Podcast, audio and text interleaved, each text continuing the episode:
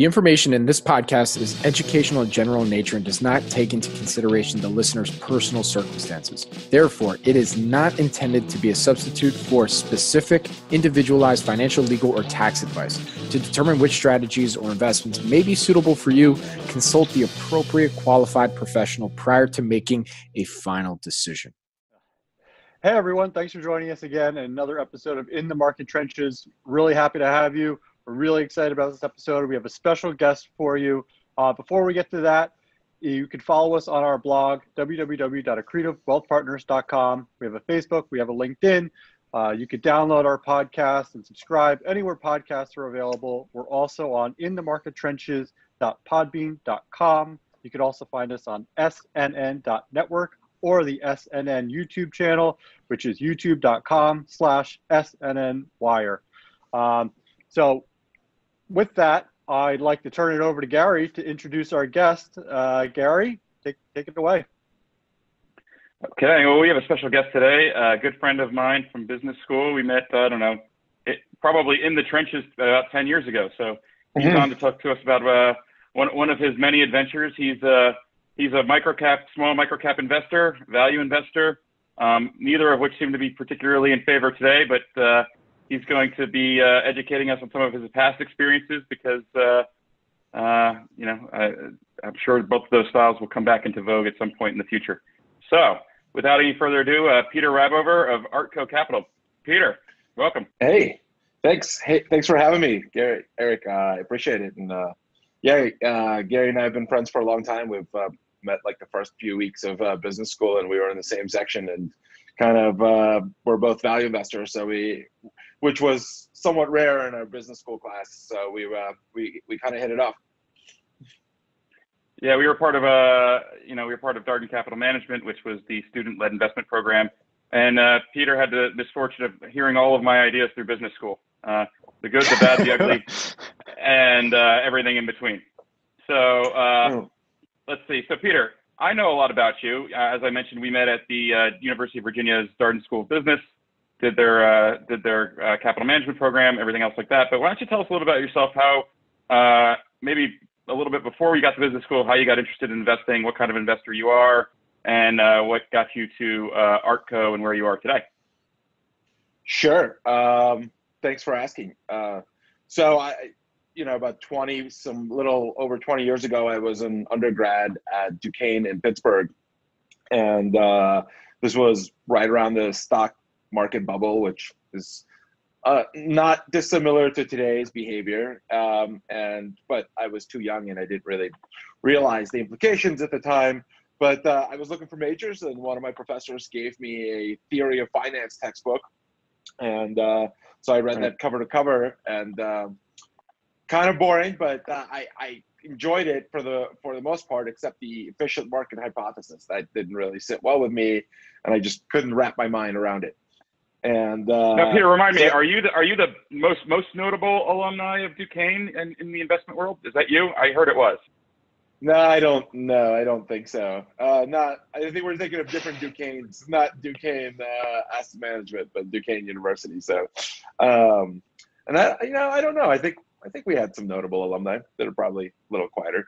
Um, and then the guy, the, uh, the, the guy gave me um, uh, the Warren Buffett letters, and that and uh, Peter Lynch's One Up on Wall Street. Both of those like really resonated with me, and so it was like one of those natural things where I'm like, oh, I get it, like buying cheap companies, and then people will recognize that they're too cheap and bid them up, and I'm like, this like this seems like a challenge. And I was like, a, I was a former Division One wrestler looking for a new challenge at the time, and I was like, oh, this is perfect. So that was sort of my background, and I've always wanted to do what I'm doing now. I was a little uh, uh, didn't didn't get there right away after college. I uh, was in the Peace Corps, and I worked for did some M and A for U.S. Steel. Um, got my CFA charter, and um, then, uh, along with business school, I was lucky enough to work for a large cap value and a mid cap value fund, which um, we'll talk about in context of micro caps and uh, and leverage in a bit. But those were just very good experiences, and um, both in um, in the middle uh, to, after the bubble and the financial crisis and the last ten years. And uh, so I've always wanted to run my own investment partnership. So I've launched uh, Artko Capital a little over five years ago. Um, we've uh, done pretty well. Not this particular year, but I'm confident it's a temporary once the mania dies down. And uh, yeah, and so we invest. The, you know, our average market cap's like 70, 80 million, and um, uh, uh, it's pretty concentrated. We have 11 positions. Uh, the biggest ones are like 15%, and uh, which is does make it very volatile and uh, not particularly enjoyable in situations like this. But it does. It, it, it's a good risk reward, and so one of the things that I um, uh, there's a lot of risks in microcaps. Like a lot of them will go down to zero for various reasons, and uh, we'll talk about one later in a bit. But the way I try to control for that risk, um, and again, this is all relative to like a mid cap or a large cap, is I stay away from leverage. Uh, microcap managers do not know how to ma- manage debt. Uh, I try to make sure that we're incentivized, so uh, the CEOs or the co-founders have at least some or insiders have you know 20 25% i think our average is 25% it's about 20 million dollars at risk for these people. And because you just don't know you like you can you can uh, you want somebody to be incentivized not to make these things go to zero. And so um right and right. the, yeah and so the, those are those are kind of the big ones. And i think the strategy really involves buying things i mean like my, yeah, one of the things I've noticed over time is that these microcap management teams don't necessarily have, they're not necessarily the A plus management teams. So uh, them having some skin in the game, you know, uh, at least it's their own money that they're that they're that they're risking, right? Is that sort of the idea? Yeah, I mean, like, look, in the past, I've been uh, somewhat. Uh, I've given passes to management teams that didn't have as much, and that has both worked out and not worked out. But uh, um, and interestingly enough, the Hudson Technologies one that we'll, we'll get into later was a very incentivized uh, management team that was um, uh, just didn't work out. The, the real strategy of the fund is to buy uh, things at balance sheet prices uh, that are, you know, whether whether the companies are trading in assets that uh, or prices that are reflective of what they have on the balance sheet but not reflective of what they have on the income statement. And hoping that what they have on the income statement will become apparent within a few within our holding period three to five years.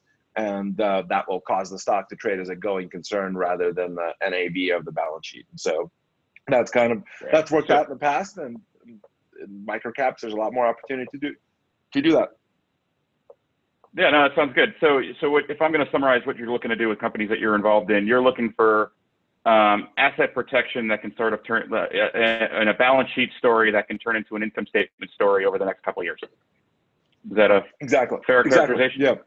Yep. Cool.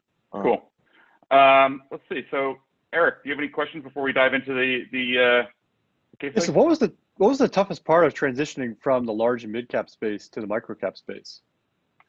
Yeah, I mean, like it, it's hard to describe, but I, I think I was a uh, the midcap the midcap company that I worked for, a really good company called Hahn Capital Management, and um, uh, I uh, my boss let me interview hundreds of management teams. And uh, for the large cap one, we we didn't do as much. My boss didn't really believe in the large cap uh, in the interviewing the managers but I still got to interview enough. And it's just, you know, these are like Harvard Business School graduates or Darden graduates that are, I certainly had a few Darden CEOs that I've spoken to in the past. And, um, and they're higher, they're higher quality. They think about things like cost of capital and capital allocation. And, you know, and a lot of these, uh, small micro cap teams and not, not that they're not smart they're just like you know they're they're less they're more naive right? Sure. I, and I, I find after a couple of years um, that proving to the CEOs that I am clearly a shareholder and I'm friendly, uh, a lot of times they email to me and start asking me for advice, like what we should do here and what would you think of this? And you know, you just have to not be a jerk, and then management teams will talk to you and actually lean on you for for advice. I find it there, there are some people that are like, oh, you need to be this huge manager to get access to management. I'm like, man, I got three emails. I got three emails in my inbox from CEOs of my companies that I like have, don't have time to answer this week. So it's it's it's a little different. So I would say that's probably one of the bigger differences is access is significantly easier than you think, and their levels of experience or understanding um, uh, of how to be a grown-up public markets company is probably a little less sophisticated. So those would be the, the big ones. Cool. Um, yeah, you want to jump right into your story? Yeah, sure. I mean, I so I think the the it, the title or the the concept here is in the trenches, and uh, and uh, we can talk about horror stories. I, I find this one like somewhat fascinating because uh, to this day I'm still not really sure why things went wrong or what what. Well, I can tell you why went, they went wrong, but um, why the market didn't react the way it should have. But basically, the story is Hudson Technologies, and uh, it was uh, what they did was or do is they sell refriger uh, uh, the refrigerant gases for air conditioning in freezers freezers mm-hmm. and the pre- uh, and there's two ways to buy those gases and there's virgin gas that's produced in house and then there's reclaimed gas that's uh, you collect from you know from your air conditioners and you send that to the company and then they process it and um, and then they uh,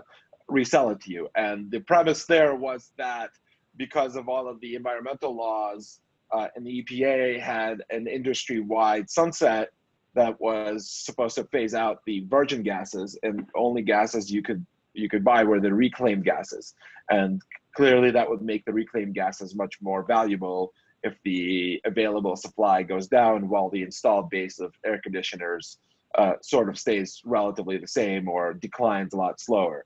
And mm-hmm. for uh, and the company was founded by essentially the guy who founded the industry. You know, I think he had like 25 million at stake. The the, the company had a clean balance sheet, and you know, for uh, the only rumor there was that we and I just could not ever confirm it that there was all these stockpiles of all this gas um, out there It's just sitting in people's warehouses. It was like the shadow stockpile. But the but the gas prices were, uh, you know, for many years were like three, four, five, six dollars, and so for two Sh- years, shadow inventory of the, shadow inventory of let me let me just jump in shadow inventory of this company's product or this company and a bunch of other competitors out there. There was just an oversupply for the industry? It was oversupplied for the industry, but like I said, keeping in mind this company. So it was a pretty concentrated industry, and so I think these guys had like 25 percent uh, market share. And then there was Airgas and National, and I think together they owned like you know 70 to 80 percent. So there was an oligopolistic behavior, I guess, in, in a way that was mm-hmm. sort of once again you're thinking that it was uh, irrational market that the players were rational right. in, in, the, in that situation. And so for a few years at work, the price jumped up to uh, from like three, four dollars to uh, six to eight, then all the way to like 16, 18 for a couple of years, right? So there was two summer seasons um, that where that worked really, really well.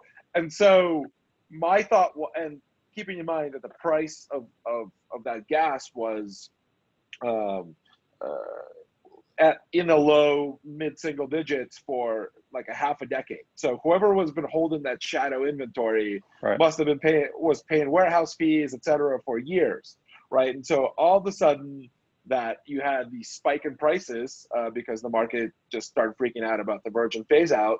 Um, and we're talking about the R22 refrigerant gas market.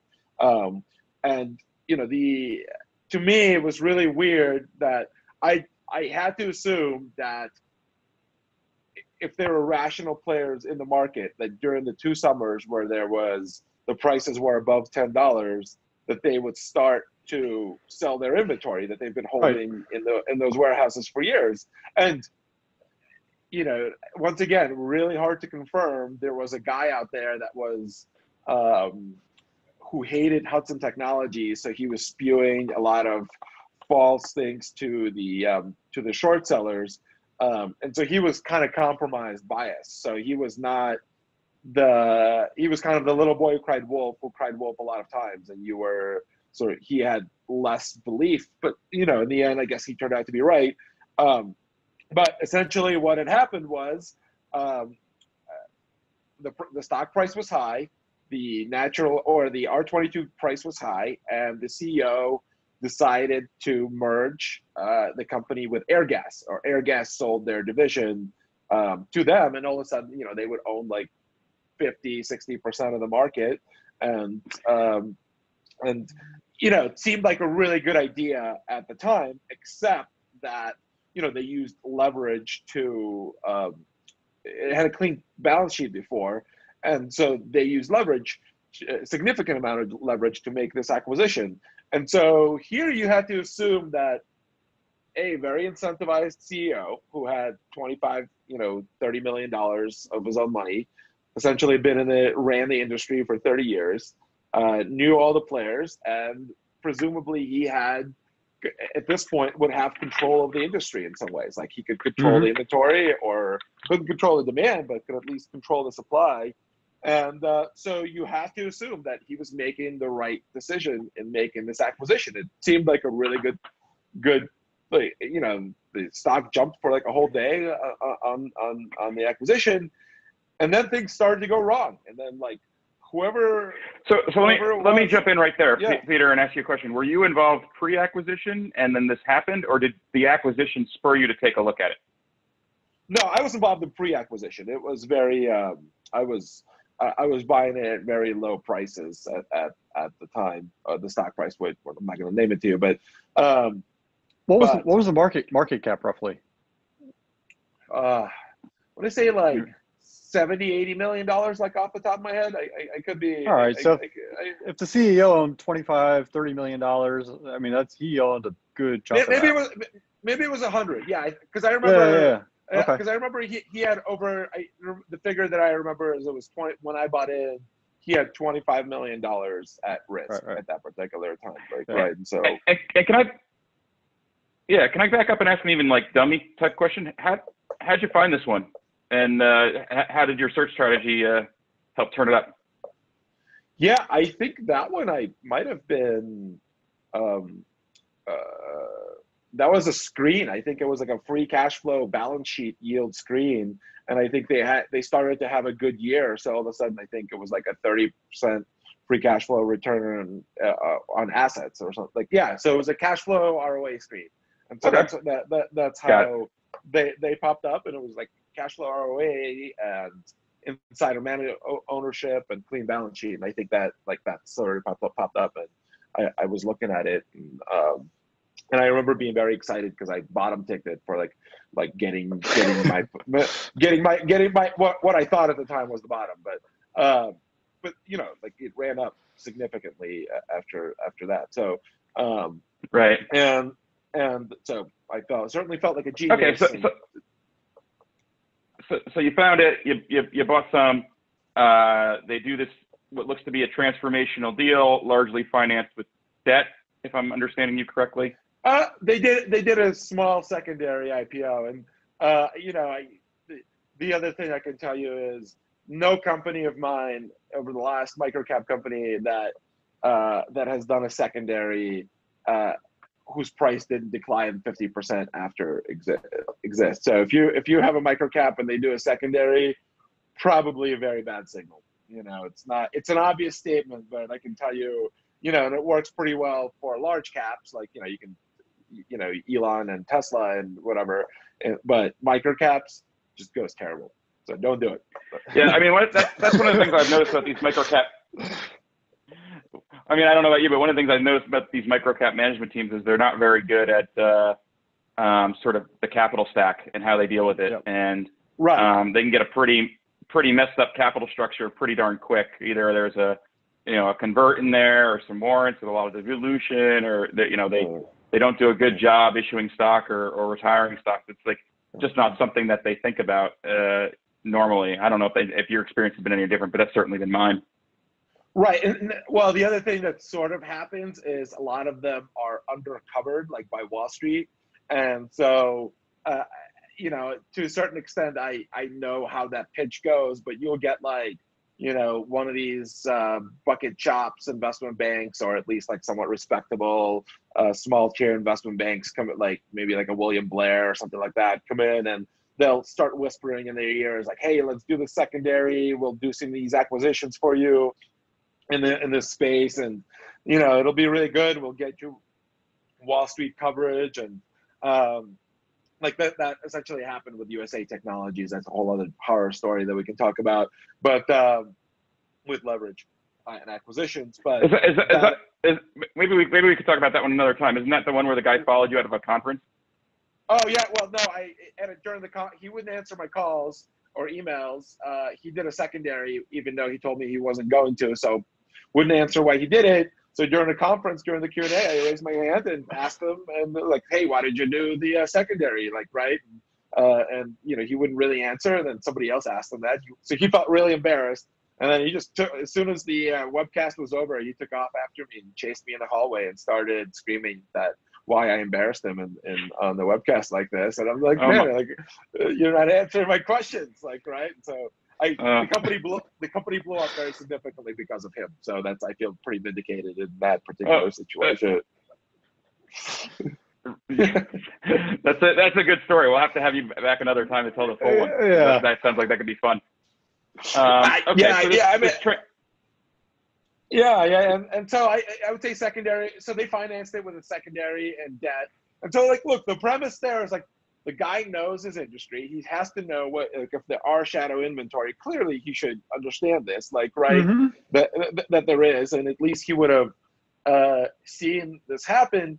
And then, like, look, some short reports came out that hell that at first my psychological response were like, ah, these like sons of bitches. They're like, you know, they're just doing this manipulation thing, and um, and a lot of them, and a lot of them had bad points, which were I knew for a fact not true. So that made me dismiss the more valid points in those in those reports. But realistically, I, I you know the they claimed that they acquired a significant amount of overpriced inventory from Airgas. Essentially, the deal was that Airgas was just dumping inventory on Hudson uh, at significantly higher prices, and that was the. And they used leverage to buy it. And uh, not not the worst thesis, and it was partially correct. And so and, and so and so hold on. One of the things that Hudson had to do is write will had to write off a lot of the inventory that they bought from uh, from Airgas. So you had a you had a question. Yeah. Did, did it did it did, did it give you any pause that Hudson was acquiring Airgas's business and it wasn't sort of the other way around? No, because like I said, the CEO was like the industry uh, he didn't he he didn't want to sell. He wanted because because in his mind we were just entering like this new growth phase of the R22 uh, gas situation, and uh, um, and they were. Um, uh, and, and there were all these other gases that were also coming off uh, EPA was going to phase them out, and they had all these other things that they could get into it. So he was just pretty excited about where the industry was going and what the opportunity was, and he was just trying to consolidate it and leverage these gains for himself. I, I felt like, and you know, this was not. It was a very tiny part of Airgas. Like Airgas is this giant, you know, large cap. That and this was a pretty small deal, which was maybe like two hundred million dollars, like off the top of my head, something like that. It was right. almost a merger. So, so it was almost like, a, yeah. Yeah. Keep going. Sorry. No, no, no. And and like, like I said, it just like it. Maybe I was naive in in, in retrospect, but it it did make a lot of once again logical, economical sense. And this guy was at least one of the smarter people that I've spoken to whenever we'd have calls that mm-hmm. at least understood the market, or it sure seemed like it. And um, and so we were in this phase of about six months where uh, these reports were coming out, and all of a sudden the prices um, started, you know, coming down. That season, whatever the year it was, maybe 2018, somewhere, maybe summer 2017 or 28. No, 2018, I think was the summer, and they were, um, and uh, the prices went from $18 to like 12, 13, 11. Um, so obviously down, but still very profitable for for for certain uh, segments, but clearly was a lot less cash flow to go around on the for servicing the debt, and and so the kind of So like I- really So, so if I could frame this up, you have a hundred million dollar company that did a two hundred million dollar acquisition. no no no no because they were I told you they they ran up like two hundred percent since then, so they were like a three hundred million dollar company at that point. Got it. They- so they- it looked like they- more like an ur- a, a merger of equals at the time, which is uh, Right. almost never the case. But but they like to, Right. certainly like to be spun that way. Okay. And this was Yeah. all debt financed primarily. Um, or with, with a little secondary secondary I, that they did pre before this because I think Right. they were uh, I, the the the interesting there interesting thing there was that the national Airgas, Hudson, and National were all about equal in market share, and National was uh, had a dying founder or something like this at the time, and so the premise for that secondary that they did this, that they were going to buy National, not Airgas. The Airgas thing was kind of a surprise, but sure, like you know, either either one will will, will work fine, and so um, I think they Wow. probably gave him better terms on the on the Airgas thing. So, um, um, Got it. It seems like it seems like a key a key issue for the for them with the amount in addition to the amount of debt that they took on was perhaps they didn't control the the you know the input cost of what it was that the, you know the the you know if you think about income statements it's price volume margin and uh, you know maybe they had some good insight into volumes but the pricing was was an element of this that they had did they essentially have no control over Well, they all essentially bought they right, and so look, it, it talks about input costs. Like they essentially, you either recognize those input costs as cost of goods sold or inventory, right, or you buy them at like the significantly high price and you recognize that as inventory write downs, like right on somewhere along the income statement. But either way, those were high input costs that that they bought, like right, and so.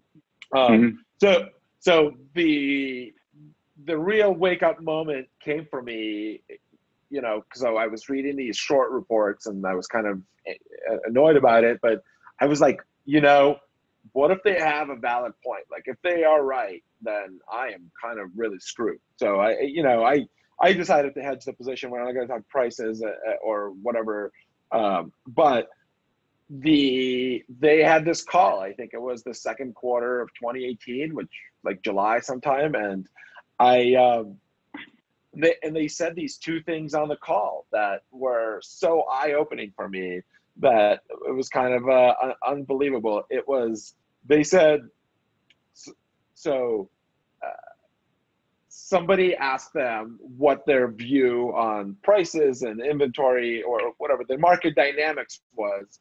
And the guy essentially said um, oh no like we don't like we have very little visibility in in what we're doing and, and like you know we're just you know we think the prices will stay will stay flat at least or where where they are today 11 12 dollars 13 per per pound.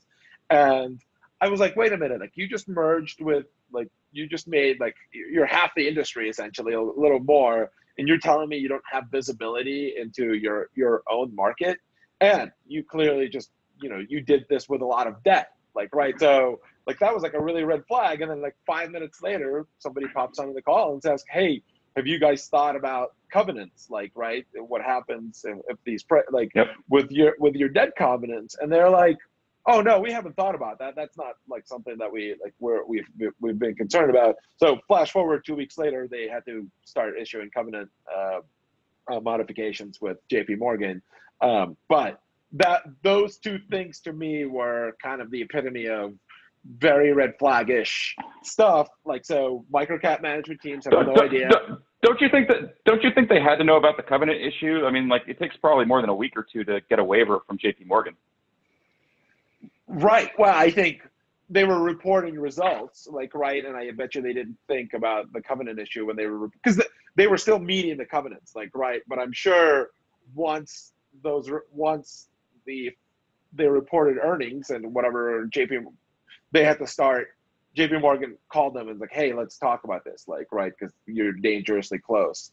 And I'm sure in their mind that's not something they've ever experienced. They've, you know, they've never had debt as a public company. They've never had to manage around covenants, and again inexperienced like right and so i think that was just something that was uh, was one of those things where goes to my point small cap management teams don't know how to manage secondary markets or uh, uh, or capital markets or debt levels and that's a risk that's a real risk and so you try to handicap that yeah I mean, one of the things that I've noticed is you get some of these companies that take take on too much debt and they don't really control their. It doesn't it doesn't sound like this in this business they really controlled their own destiny, and so right. If, uh, and so you know, if you control your own destiny and your cash flows are stable, you know you can hold some debt. Um, I don't know if maybe something changed where they thought that was the case and it turned out not to be the case, but it sounds like you know. Um, you know, where this story was headed with a covenant issue was, was not all that surprising to me as you started to describe the dynamics.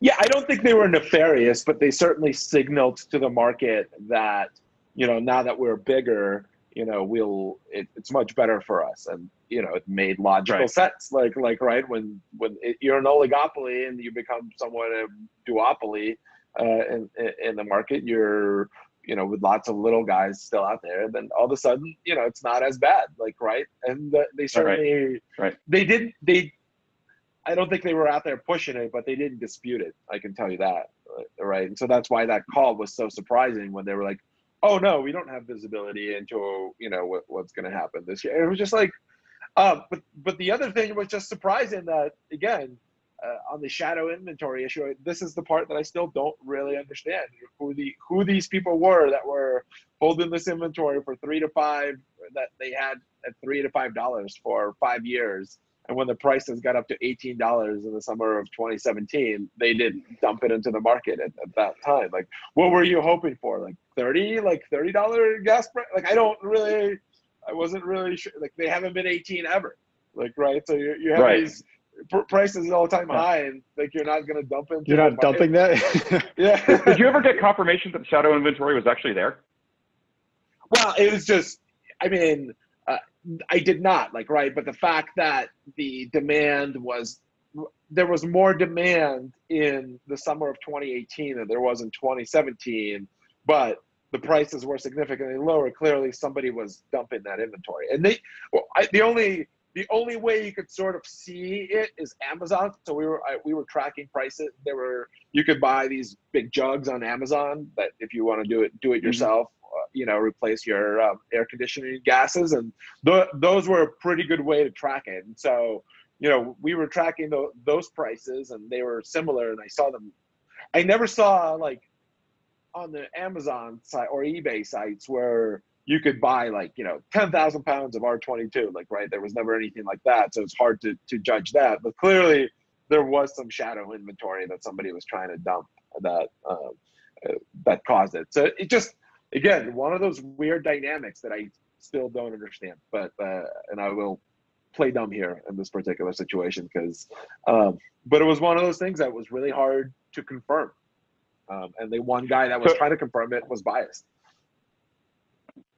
Right, right. It's it's it seems like uh, you know it seems like there were some things there that uh, at least with the inventory issue that were sort of were some some question marks around it. So you, you initially got into it um, thinking it could become a, you know take a balance sheet story, go to an income statement story, and then they did this transformational deal.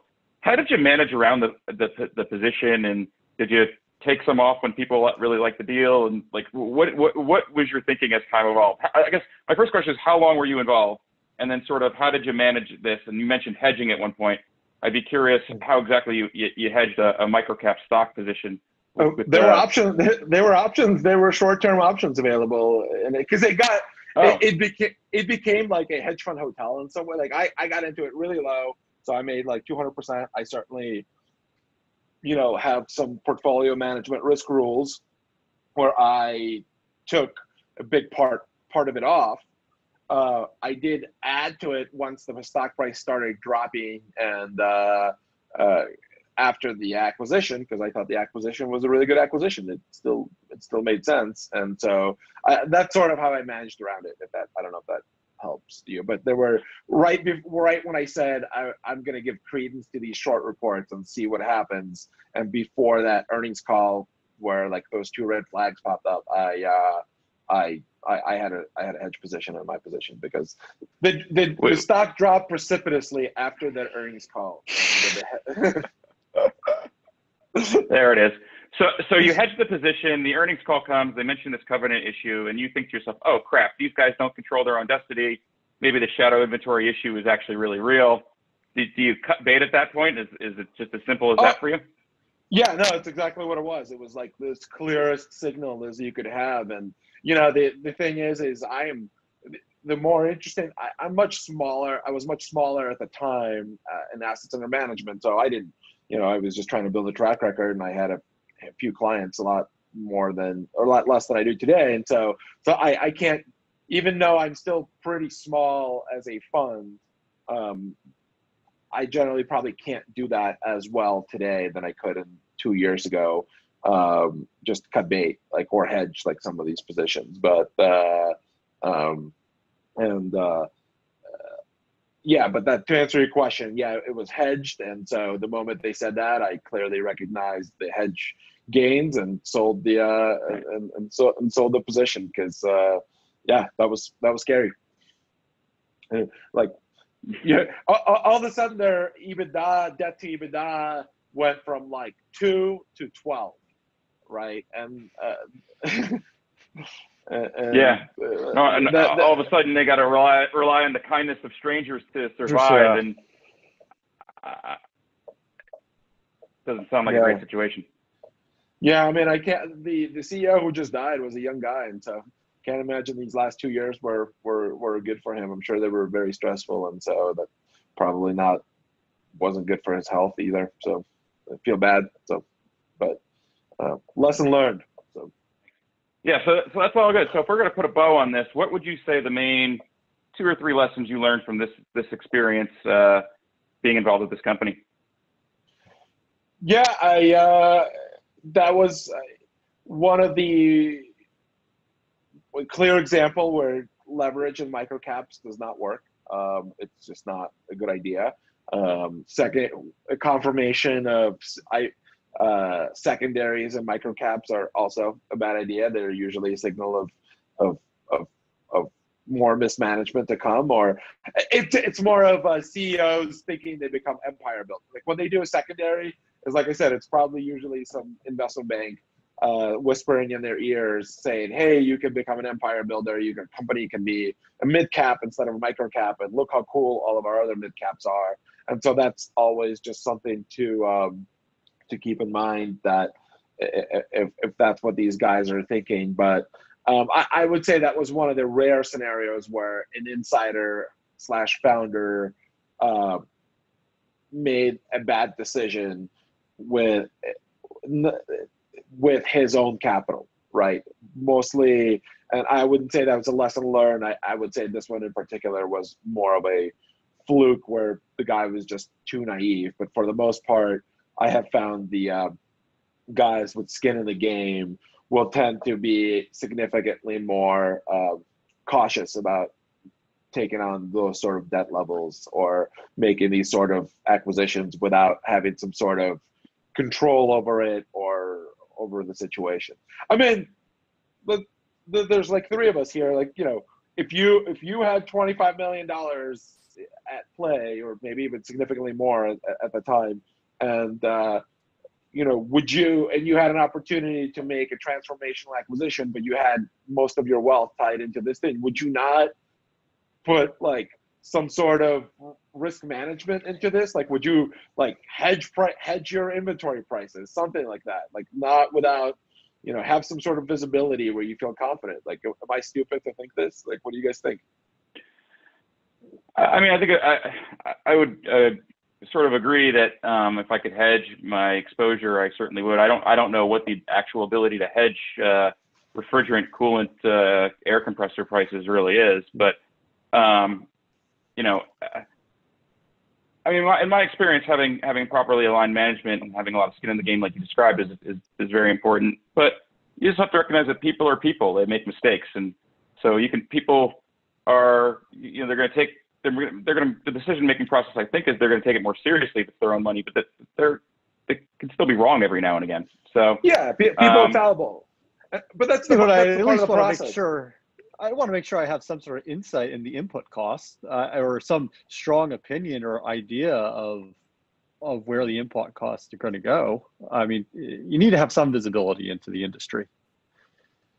If they don't, and, and the real question is like, do we really control our own destiny here or not? I think is the real is the real question when you when you take on a deal like that because, um, in my in my mind, I mean, Eric and I have both been involved in companies where there's a big shareholder that has a lot of. We've been involved in situations where there's a big shareholder that has a lot of skin in the game, and but you know, the stock looks cheap. It's a balance sheet story that maybe could turn into an income statement story, just like you're describing, and you know, they don't. At the end of the game, they don't. At the end of the day, they don't really control their own destiny, and so if there's, and again, leverage. Uh, if you have a lot of leverage and you don't control your own destiny, it's uh, that can be uh, explosive, right? Uh, it's a powder keg of uh, potential Well- potential uh, that could potentially blow up. Yeah, I mean, like the, the other thing to think about is uh, the difference between micro caps and small caps to, the, and management teams, or and larger ones that you had. You know, you had asked this question earlier. What's the main difference? And the you know, you can have like a CBS or I don't know, like a Philip Morris. These are multi-market, multi-product companies that have multiple revenue and profit streams that are diversified, where they can take on these debt.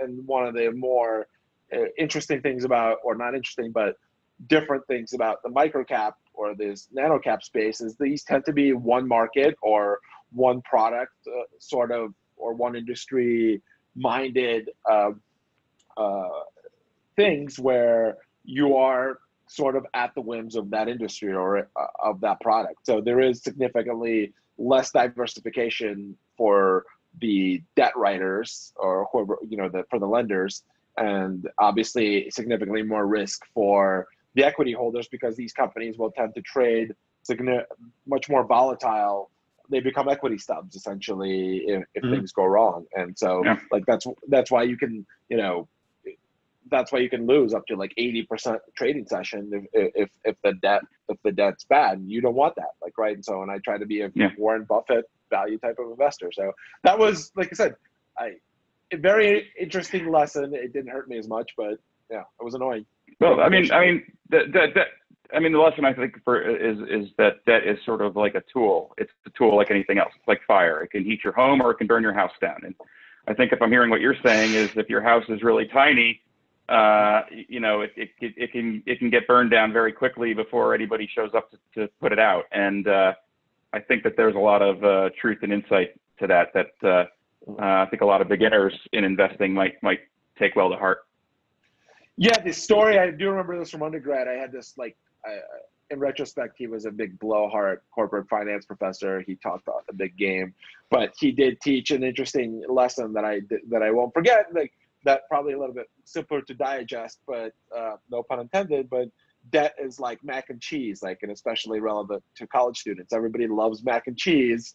Uh, you know, you you you can eat a bowl here and there, and it's cheap and whatever. But if you eat a whole lot of mac and cheese, you're gonna get sick really, really fast. So there's always like a really, you know, a really good um, uh, ground. Like a bowl or two of mac and cheese is okay, but you know, eating, gorging yourself on mac and cheese, you get sick really, really fast. So there's like that's probably more one that anybody can relate to. Is like right, don't don't overeat the mac and cheese, and uh, uh, don't Right. don't over don't overplay with fire. So and uh, and I think a lot of these guys don't realize the capacity of their stomach for for for what they're doing. So Yeah, that makes a I lot think- of sense, Peter. This, this is a great great story. Yeah. Um, Peter, where can people find out uh, more information on you? I hear you have a, a Twitter handle. Is that right?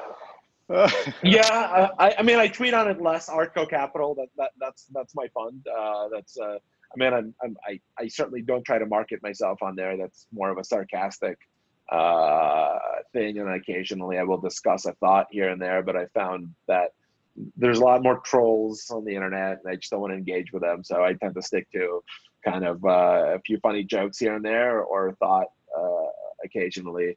Um, and then like the other thing is I you know my my investors pay me money to make investment decisions and so or pay me fees and so why would i give away the cow for free on on on the internet, so I, I tend to do that less. But so if you're if you're interested about the fund, is info at artkocapital.com is a r t k o capital is a is a good email to to send for documents for qualified investors. And if you are uh, if you're just looking for uh, uh, for a conversation, I'll occasionally respond on Artko if it's a low afternoon, low key afternoon, or something like that. And So those are the two kind of good ways to, to fund. And Peter, you write some pretty great letters. So if they email you at info at Artko, mm-hmm. would you put folks on your distribution list to get uh, your communications and everything where you share your thoughts? Yeah, I. Uh, this might be the most difficult question you've asked so far because I, I'm, I'm really I, you know, this worked really well for like the first five years of distributing my letters, but I, uh, I'm, I'm actually trying to figure out whether I want to cut that down and just only have, uh, it's for my investors and a few prospective investors. And um, I don't know, I, I haven't really enjoyed the, I try to be very transparent, but it does bring a lot more critics and that makes your life unpleasant. And so I've been trying to figure out whether that's something I really want to continue. So maybe so the the short answer is is maybe. Okay. Well, so my hope for you I, is that your life is is is filled with pleasantness. So I'm not. Yeah. Uh, we're not going to throw that out there. That they'll definitely get put uh, on the list to get your ideas. Uh, well, Gary, with friendship like yours, it's always filled with pleasant, pleasantness. So thanks for uh, th- th- thanks for inviting me. This has been fun, fun, fun uh, Thursday morning with coffee and uh, good conversation. Yeah, thank you, yeah, Peter. I, really appreciate, it. I appreciate you being here. Yeah, and, and we're having guests like Peter on. This is going to be a, a regular part of what we're doing. We'd like to meet some smart people and learn about their battle scars. And so, Peter, if you know anybody else that you think would be a good guest, uh, send them our way. And uh, if anybody's listening to this that would like to come on, uh, feel free to reach out to Eric, Eric and I, or, or um, Eric, where can they find us? Uh, yep, you can find us on our blog, www.accretivewealthpartners.com. We have our Facebook, we have our LinkedIn. Feel free to like or subscribe to us in there.